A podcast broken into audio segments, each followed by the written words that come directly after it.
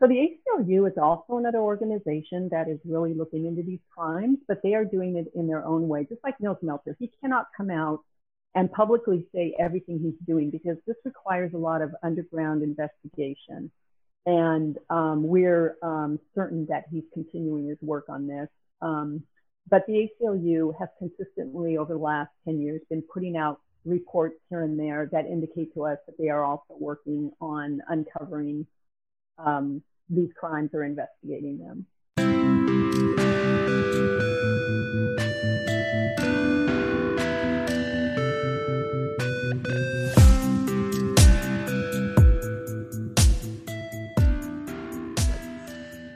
So, welcome to another episode of Chatter. Today we have Conna, uh, Constance Hannah Rose, uh, the founder of Advocacy, Advocacy for Humanity. Wow, there's a lot of words that I screwed up there.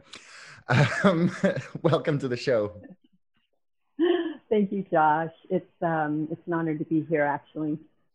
Well, yeah, you were. I was put in touch with you after um, I did an episode on cyber torture, and uh, yeah, so so we're here to talk a little bit about that, but um, why don't you start with um, advocacy for humanity? When did you find that, and and sort of what what led you to to finding this?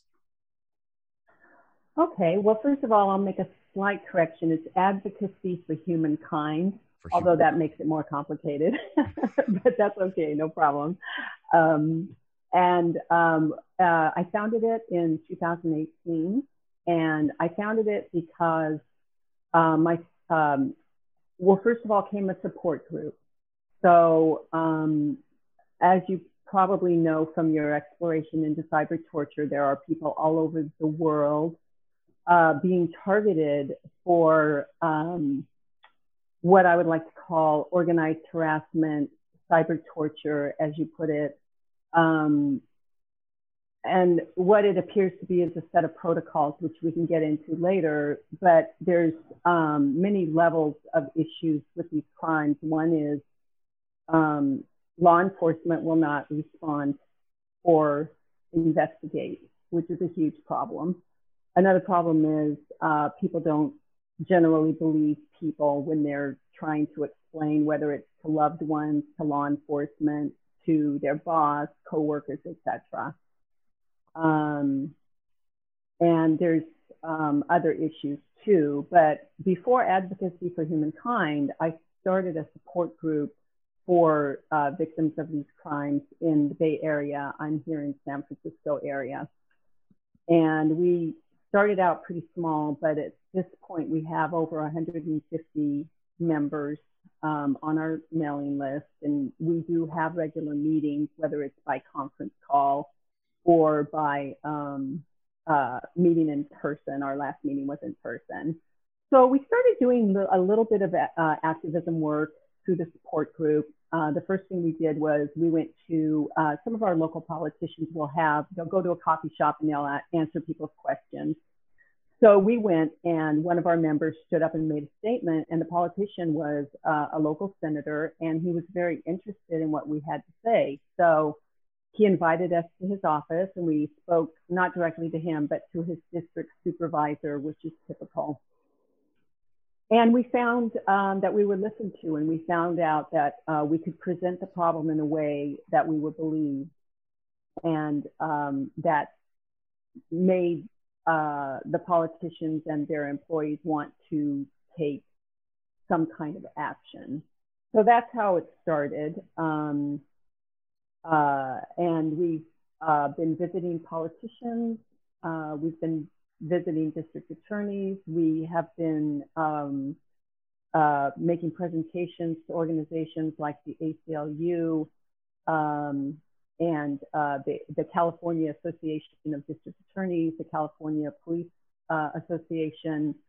Um, and we have found a way to present the problem in a way that we're not only believed, but that causes a great concern with law enforcement. So um, the problem in the past, there's been people reporting these crimes for decades. I would say probably since um, the earliest person I know is Eleanor White, who is an, uh, a whistleblower engineer in Canada. Um, I think she started um, trying to do activism around these uh, crimes in the 1980s.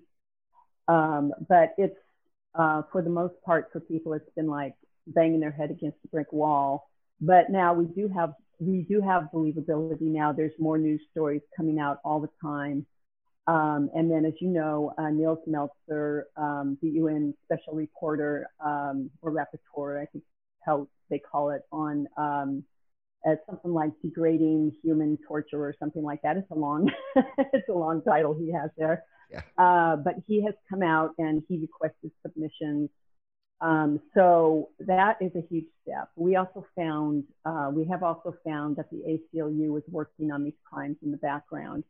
Um, but this is a major, I mean, these are major crimes and it's huge. And if you can imagine the um, mafia uh, from, uh, let's say, the Godfather times, add technology onto that and add a worldwide network, that's basically what you've got. And it's, and it's, um, it's brutal. Yeah. Mm-hmm. People are just being uh, absolutely decimated by these crimes. Yeah, yeah. I mean, I think for me, um, one of the the stunning things about it was when I first started looking into it. Um, when James had first got in touch with me, and it was like kind of stunning to see the number of victims.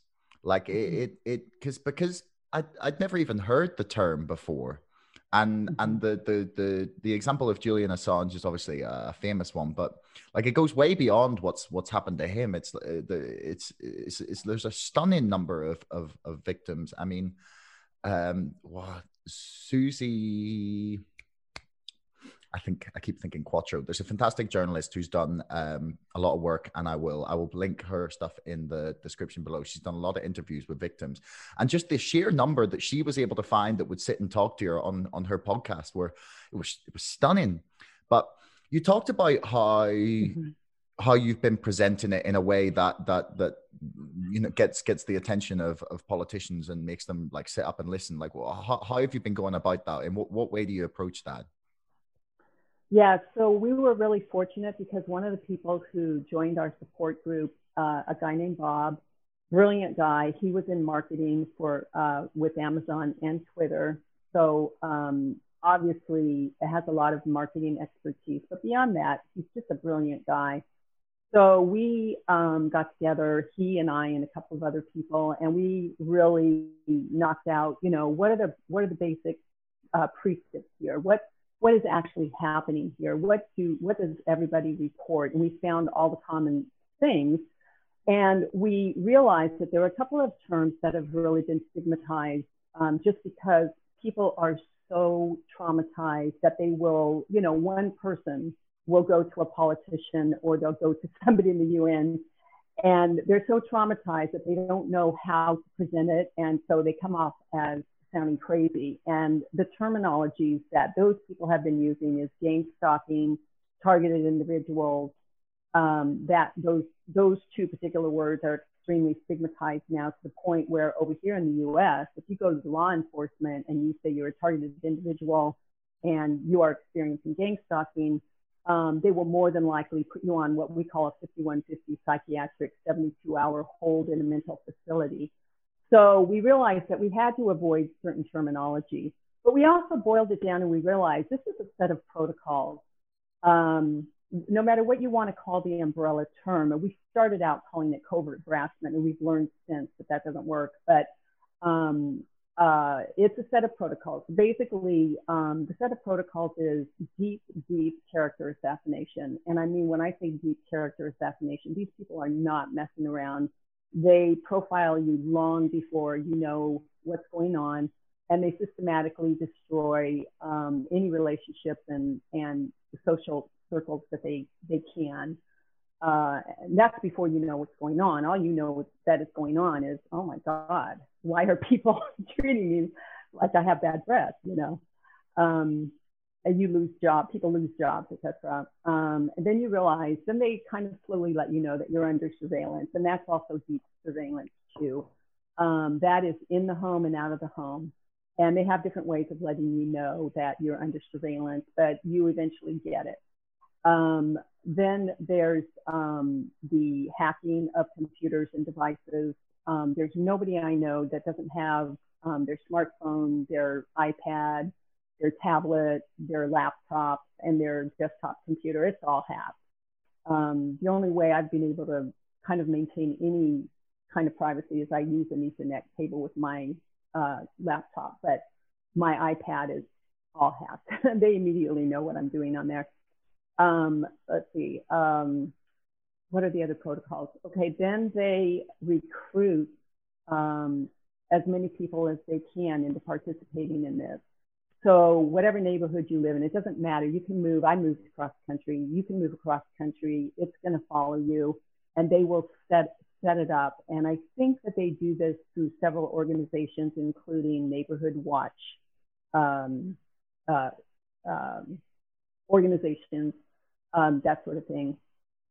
So um, there's other protocols. I, could, I should probably pull up my presentation and look, but basically this is a set of protocols. And when you break it down and present it like that, there's no reason for people not to believe you. Oh, the, uh, one of the other protocols, of course, is the directed energy weapons, which um, I'm fortunate I do not experience that, but many, many people, most of the people in our support group um, are victimized by directed energy microwave weapons. So um, we uh, always uh, point back to credible news stories.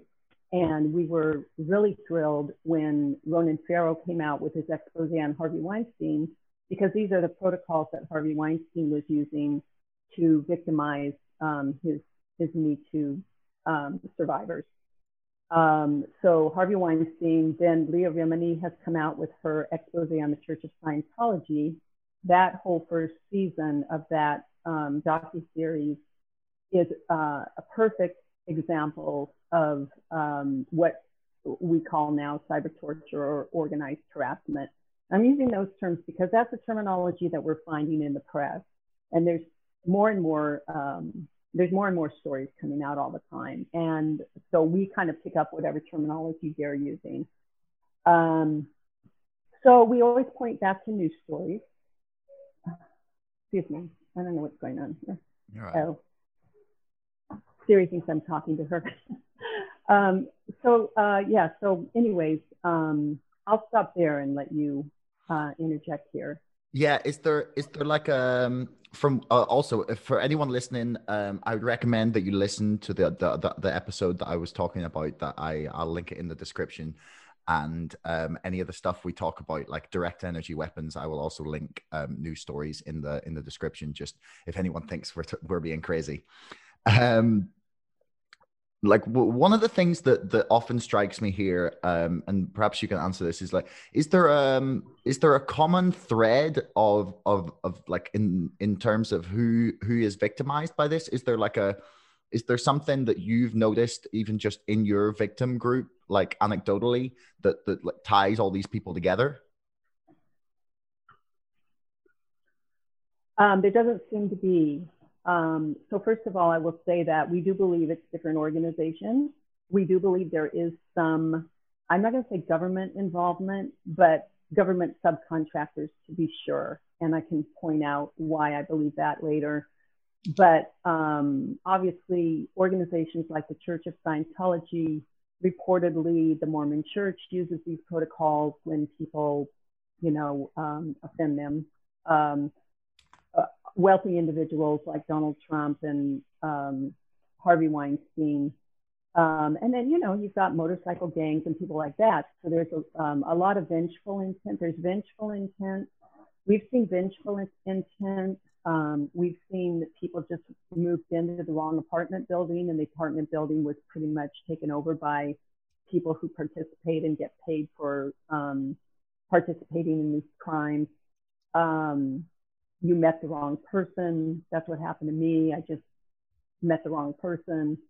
Um, so uh, just as surely as there's different organizations using these protocols, um, there's different reasons. Uh, and most people, quite honestly, have no idea. They have no idea. Um, for someone like me, there was a trigger incident um, but that's not usually the case. And particularly with the microwave weapons, I think um, I think there's just people out there who have access to them who enjoy hurting other people, and they're just keeping people out. You know, so. Are you um, so why why you mentioned there that you think it's it's some government uh, subcontractors may be involved? Like what what makes you believe that? Well, first of all, um, we know uh, from patents that we found that um, at least the U.S. government and probably other governments as well are creating these, these microwave weapons. We also know that um, the U.S. Uh, government, uh, particularly the FBI, the intelligence agencies, um, they created uh, several programs um, most notably the COINTEL program from the 1970s, which was banned, um, whereby they were um, uh, stalking, uh, I guess, following, um, following, tracking, um, bugging. Uh, Martin Luther King is a great example of this, setting him up uh, for failure etc. So um, we know that those programs have existed in the past. We don't have any reason to believe that they haven't continued in some way, shape, or form, but we do believe that since that church committee, um, they have um, transferred it on to probably the whole military industrial complex. Now, there's two points I want to make about that. One is um, uh, that um, we have found online um, that there are agents that are called surveillance role players, which is very apt because typically everybody in this program gets stalked and harassed by strangers. Um, and if you look, those people all, you look on LinkedIn, there's pages and pages and pages of these people, surveillance role players. It defines, uh, you find out where they work, you go to the web page, it defines what their job is, and it's like bingo, there it is. So you've got um, a whole system in place. I mean, in, in, in, I mean, by this time, I would say it's a major growth industry because you wouldn't believe how many more people are contacting us all of the time. So, I mean, this is just run rampant. If people are getting paid, there's money changing hands. Um, it's a nonstop program, in case your listeners don't know. Um, it goes uh, 24 7, 365 for the victims. Uh, it can go years people never know if or when it's going to stop. So at this point, Josh, I think I've forgotten the original question. there were two things I was going to say. I addressed one of them. Uh, oh, you said why why government involvement, right? Yeah. Okay. Um, let's see. There is a second reason. Why do I think uh, there's government involvement? Oh, um, yes, because we have a number of whistleblowers. So most notably, um, there's William Binney, who came out of the NSA, um, he actually created the software that um, allows uh, the NSA to view all of the information on all devices everywhere all the time. And um, Netflix made a documentary about him called The Good American. So if people want to find out more about William Binney, they can. They can watch that documentary. It's very well done. Um, so there's William Binney, there's Thomas Drake, who is in his ilk. Um, there's a lady, Karen Stewart, who uh, was a whistleblower for the NSA. Um, also, kind of notably, people don't usually bring this up, but there was a Pulitzer Prize winning novelist, um, Gloria Naylor. She wrote um, The Women of Brewster Street, which was made into a movie. That's how people would mostly know her. Mm. Um, she became victimized. She wrote a book called 1996. It's a very small book, but it very well details how these crimes unfold on an individual. And basically, what happened to her is she offended a neighbor whose brother was in the NSA. Um, there are other FBI whistleblowers, law enforcement whistleblowers. So, you know, we know that there's rogue agents from the intelligence agencies participating in this, um, at least, um, if not the organizations themselves. Um, and uh, from the different whistleblowers, we hear a number of different stories. So, without getting into too much detail, that's the other reason we do know that there is some government involvement. So why do you think it's not like a better known term? Because like I like to consider myself, at least in my own head, to be like fairly up to date on on even like weird things like this um, that happen in the world, like little obscure things or like um, I, I, I like to consider myself well informed, and I had never heard the term until until last year. Why do you think it is that it's sort of not very well known?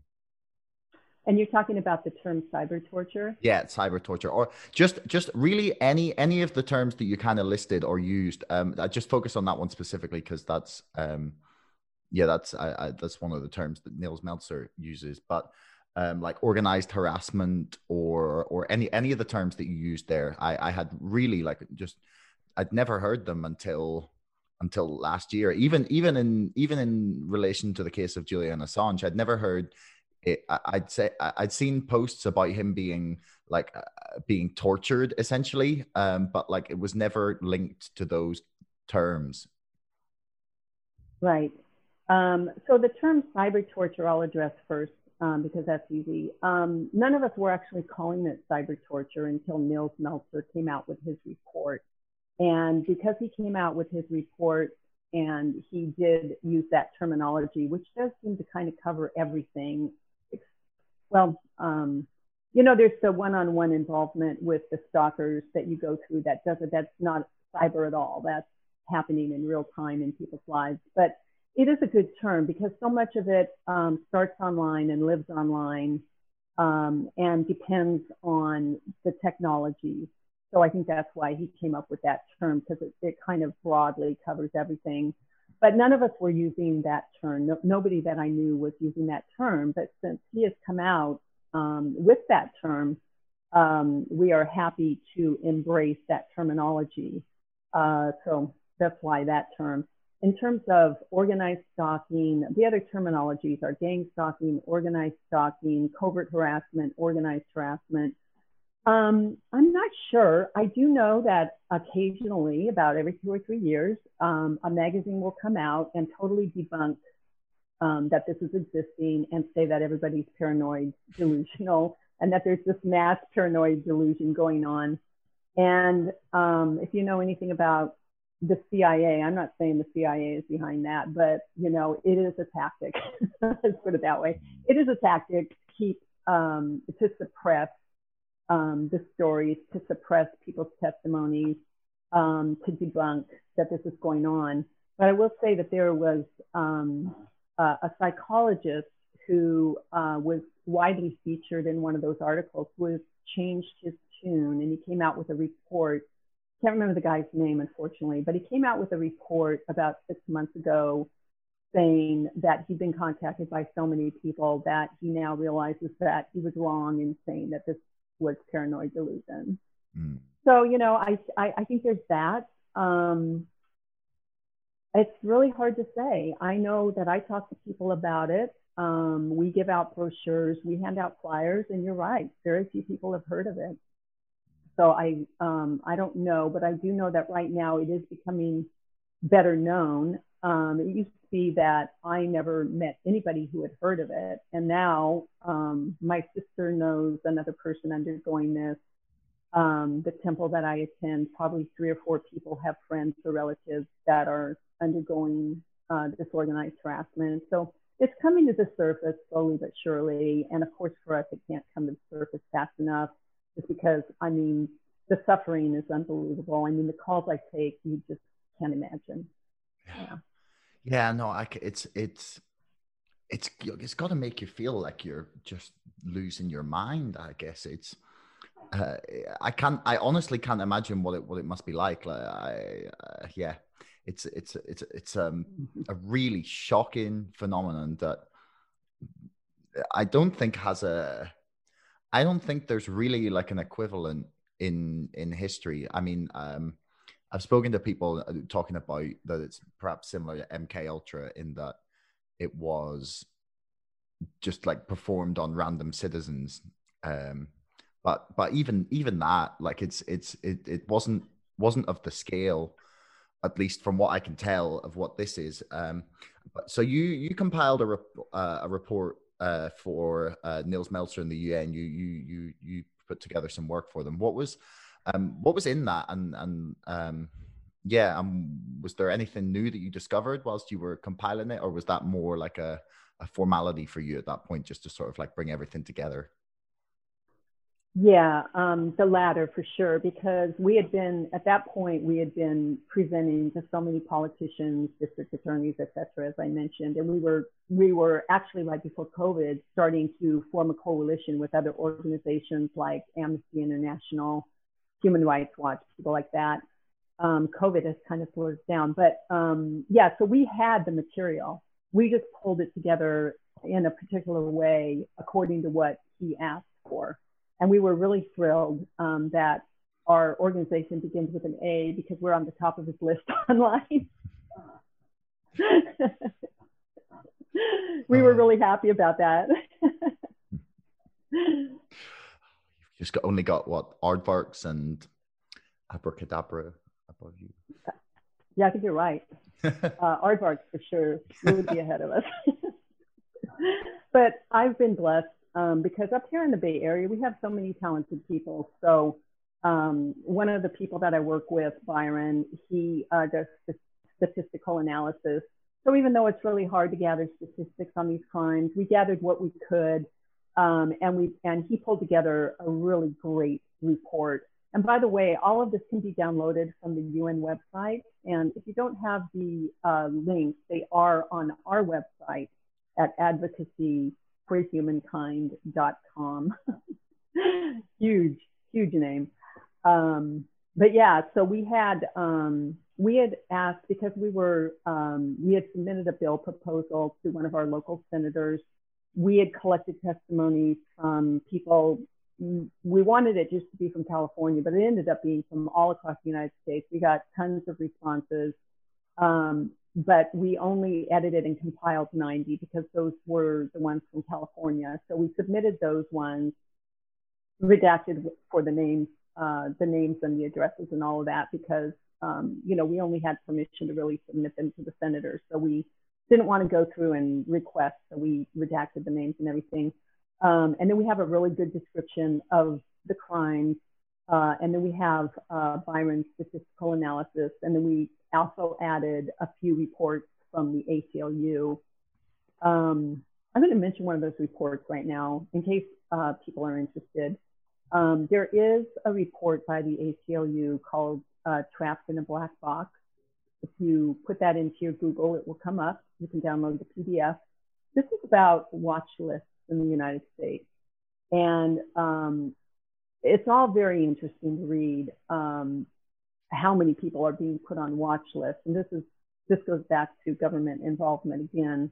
But there are uh, pages 30 to 33 talk about uh, hidden watch lists, which is basically um, a person can be put on a watch list. It doesn't have to be any criteria whatsoever because these lists are kind of clandestine and only the people who apparently are running those programs know um, so basically, um, you know, you could be put on for no reason at all. There's no criteria, no accountability. So the ACLU is also another organization that is really looking into these crimes, but they are doing it in their own way, just like Nils Melzer. He cannot come out and publicly say everything he's doing because this requires a lot of underground investigation. And um, we're um, certain that he's continuing his work on this. Um, but the ACLU has consistently over the last 10 years been putting out reports here and there that indicate to us that they are also working on uncovering um, these crimes or investigating them. Do you think um, the UN involvement now will will kind of shed a little more light on the on the issue? Um, I certainly hope so. I know that the story came out in a few news in a few major newspapers. I believe the Guardian was one. Um, I know it came out um, like on Politico here, um, but it didn't get, you know, it's not in my Apple News feed. Let me put it that way.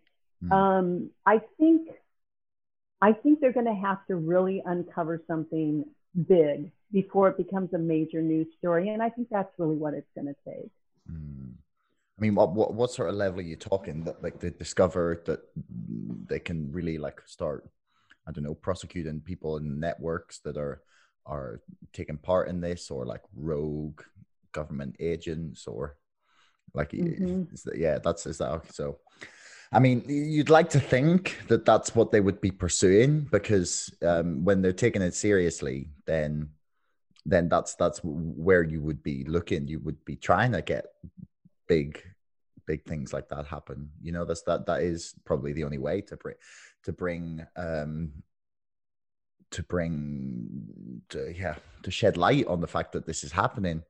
Um, is there is it have you found that it's like concentrated in certain countries or or is it fairly spread out across the world?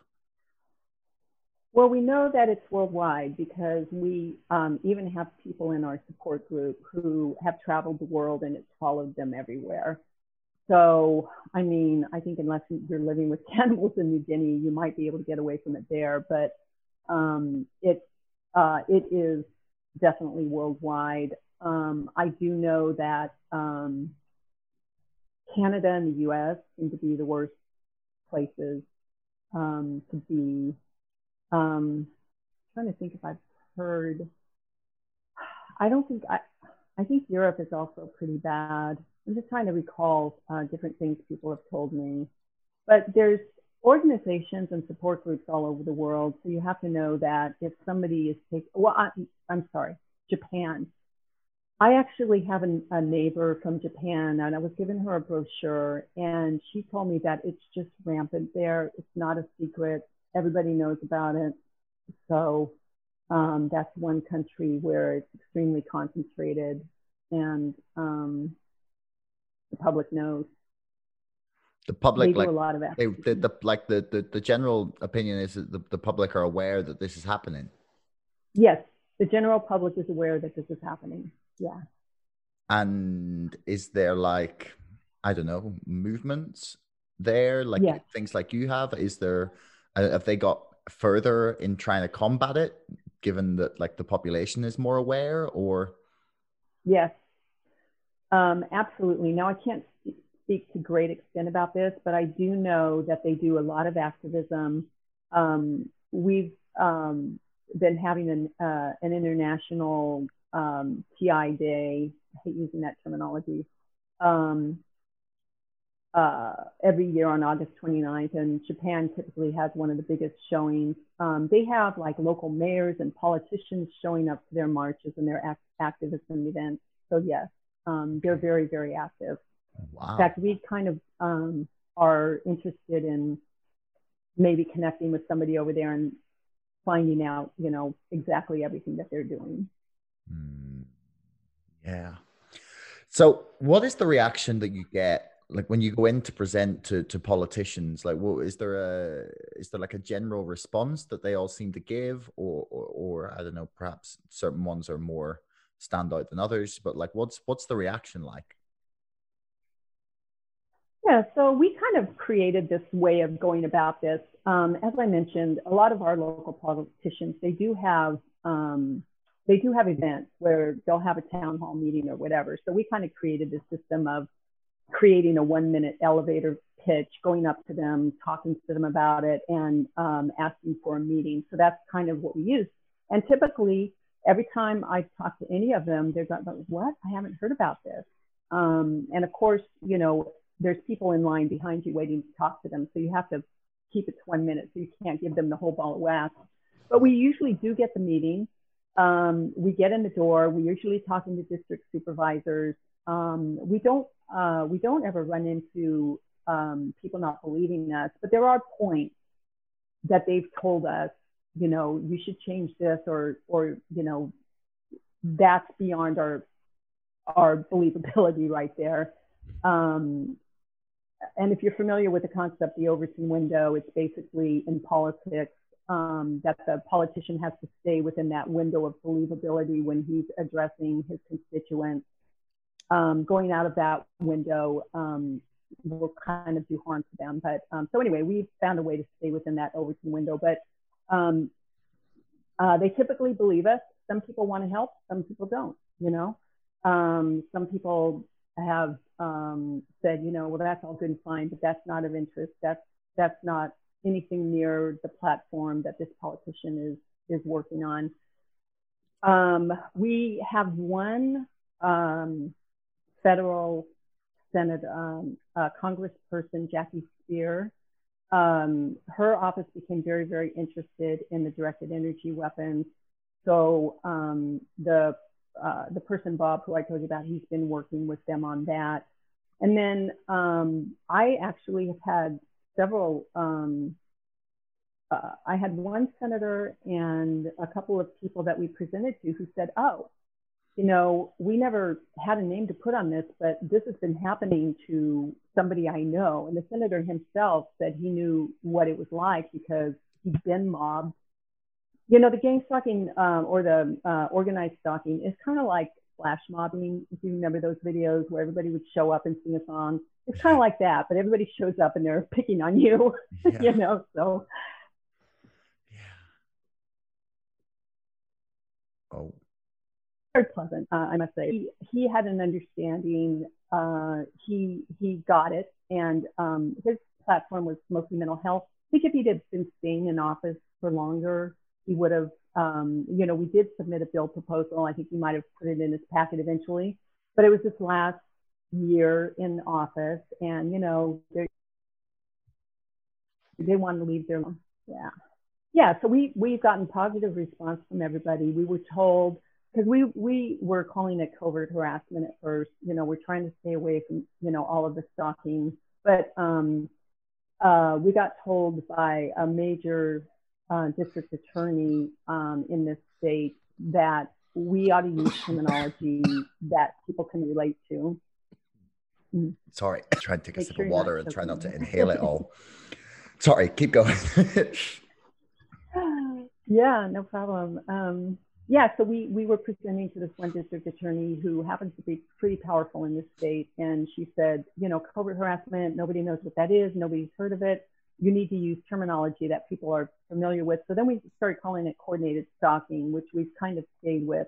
But we're finding that, um, so Nils Melzer came out with the terminology cyber torture. And then um, there is, there have been um, some prosecutions recently, and the newspapers are calling it organized harassment. So um, actually, I do want to speak very briefly and say that there was a case in Canada where three ex-cops got convicted. Um, there, um, uh, there is a case here in California. One of our support group members, we were lucky enough to get an attorney um, who's targeted uh, to be part of our group, and he helped her. They got a conviction, um, and so there's been a few popping up here and there.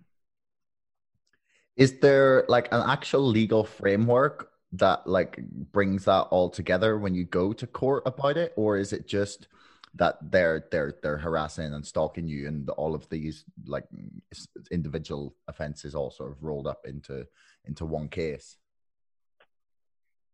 Right, that's a really good question actually, because um, currently, you know, so we've been the reason we were visiting politicians is we wanted to get an organized stalking bill um, on the table, uh, which didn't, you know, it hasn't happened up to this time. But um, there, uh, between California law and, and federal law, I mean, it's all covered. It's just that it's about, um,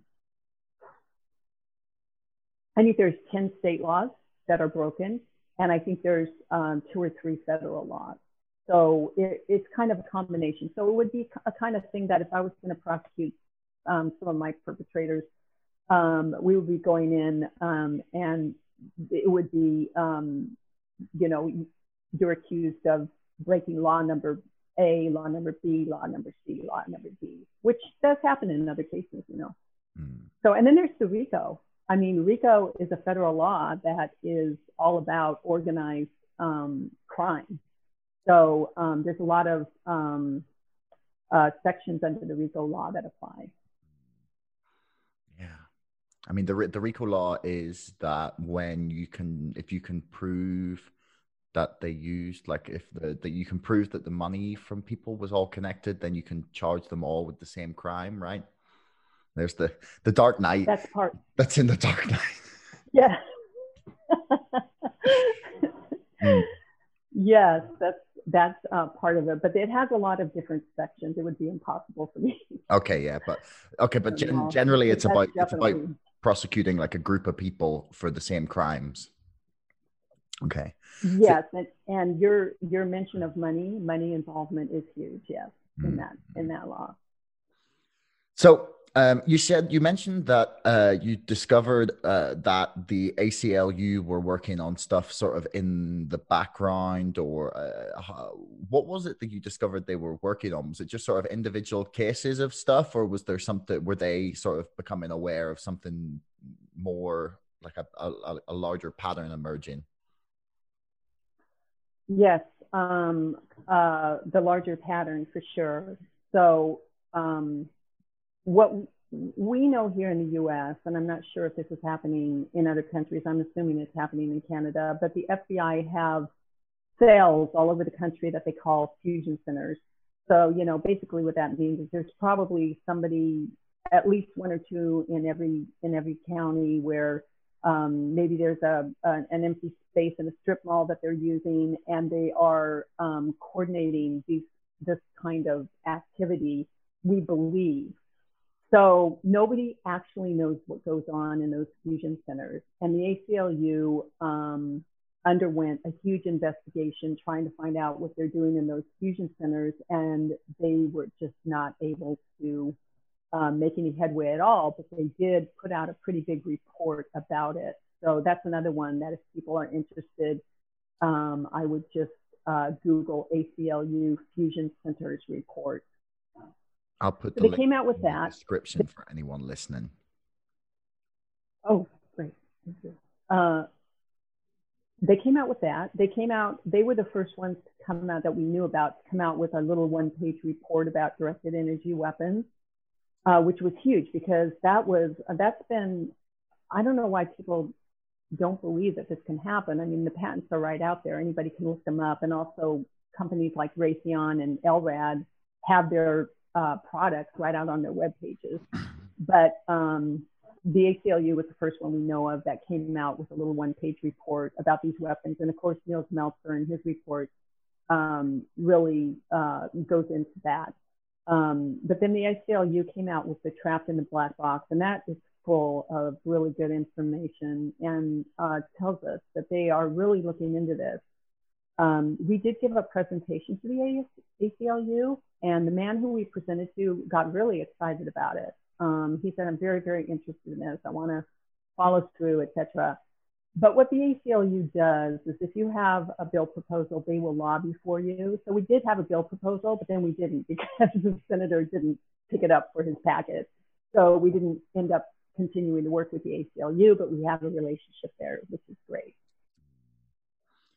So the directed energy weapons, what was the what did the what what did they exactly come out and say about it?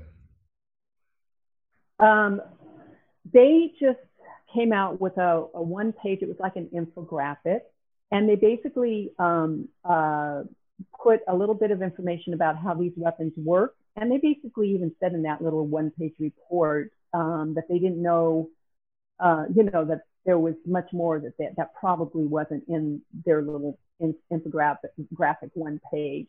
Mm. And I can send that to you, by the way. Any of this stuff I can send to you. We have reams of information, so I can send all of this to you if you're interested. So that's what they came out with. But the uh, the real thing that cracked that started cracking this open was the Cuba and China diplomats that were um, harassed with sonic weapons and mm. probably microwave weapons.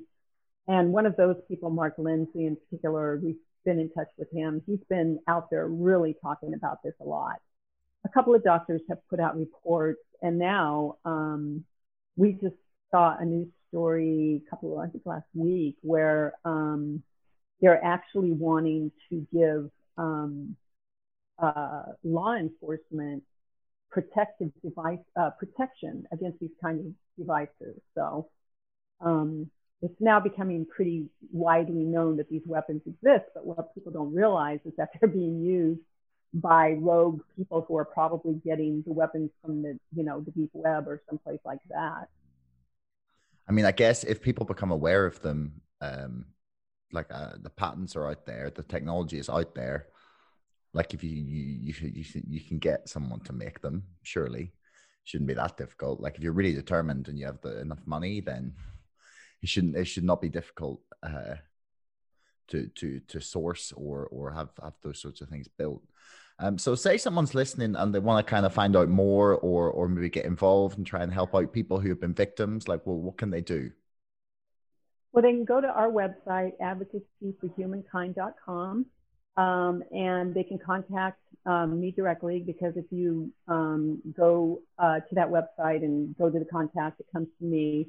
Um, you know, we we what we try to do is um, we we try to connect people together uh, to work together on this. And right now, the most important thing you've brought it up several times is the public awareness. So um, uh, even just handing out our, bro- our brochures um, very well explain, explain the crimes. They um, uh, it's a nice looking brochure. People believe it when they read it.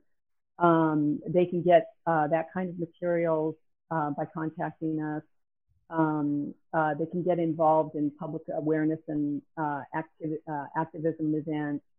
And we can put them in touch with other organizations because there's other organizations that are actually um, bigger than ours um, that are working on this too. Mm. So, yeah, we can, uh, you know, any, anything anybody, you know, uh, I don't know if you're aware, there was a billboard campaign of course, you probably wouldn't be aware because it was mostly in the United States, although I think uh, was also in Vancouver. Um, I actually designed the billboards because that's what my job actually was, is graphic design. Um, and we had them all across the United States, which was really great. So if somebody wants to contribute to putting up some billboards, uh, donating some money, um, that always helps. But the problem is so huge. Um, um, you know, uh, for me, I like to be focused on how do we how do we uh, bring together people from organizations like the ACLU and Amnesty International and get people on board with really working on these crimes. Um, but we also get so many um, so many emails from people who are just suffering.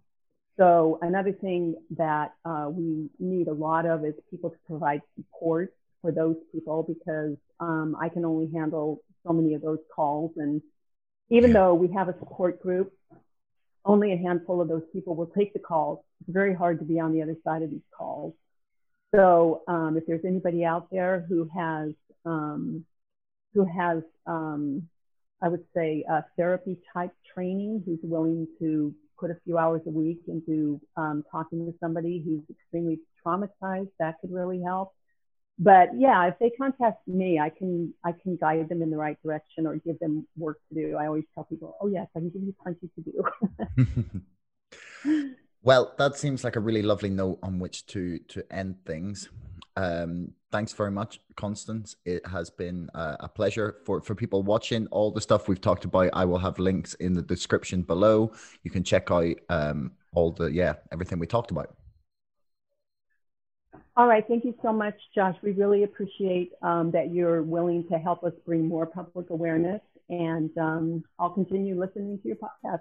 Yeah, thanks. Thanks so much for listening. If you haven't already and you enjoyed this episode, please subscribe to this podcast and to our mailing list. And don't forget, my book, Brexit The Establishment Civil War, is now available for pre order on Amazon. You'll find the link in the description below. Until next time, thanks so much for listening.